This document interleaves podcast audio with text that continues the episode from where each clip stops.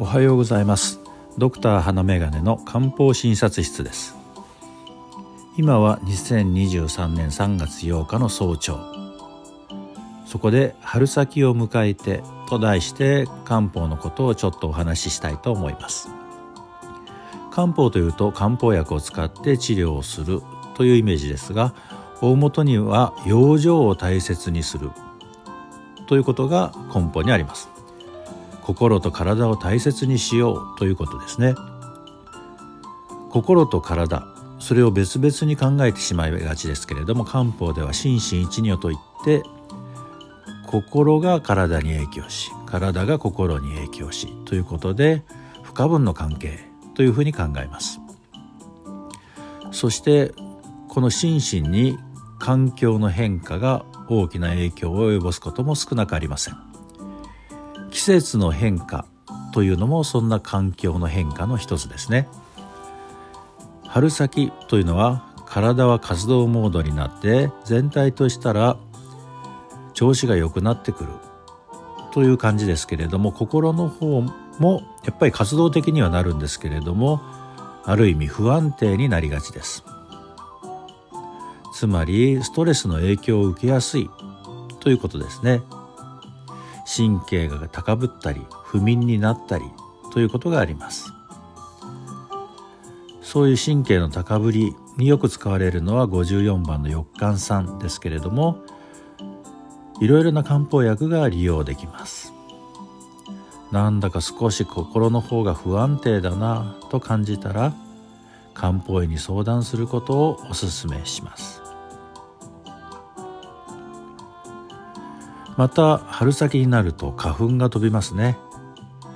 久しぶりに私も目のかゆみを感じ始めました。小生流と19番で私はほぼ花粉症を感じなくなっていたのですが今年は花粉の飛散が少し多いのでしょうか。目のかゆみを感じます。19番とともに抗アレルギー薬も少し利用しているのが現状です。ただコロナの影響で魔王という生薬を含まれた製剤が品薄となっています。小生優等19番も魔王が含まれた製剤ですのでやや品薄です。もしあなたが小生流糖を利用しているのでしたらお医者さんに処方してもらったりした後は調剤薬局にあらかじめ電話をして在庫確認をしていた方が良いかもしれません。また春先になると寒さに慣れた体の方は暖かくなったなと感じるのですが油断すると冷えが体の中に入ってきます。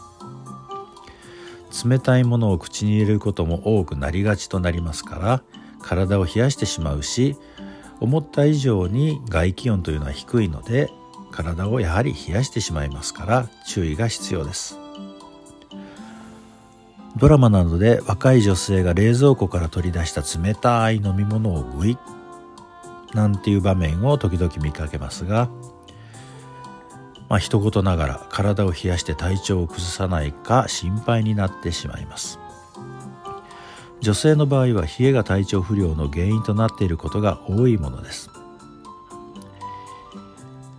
注意が必要です。冷えに対しては日常生活の工夫が第一ですね。冷たいものをもなも飲まない食べない。体を冷やすような食品を控える。体が冷えないように注意する。などなど。その上で体を温める漢方薬を利用するのが良いと思います。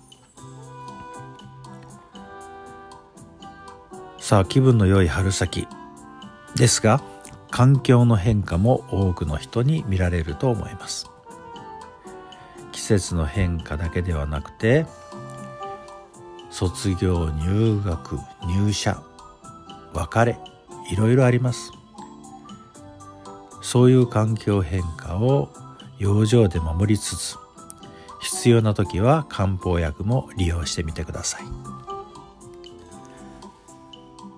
今朝は春先を迎えてということで少しお話をしてみました。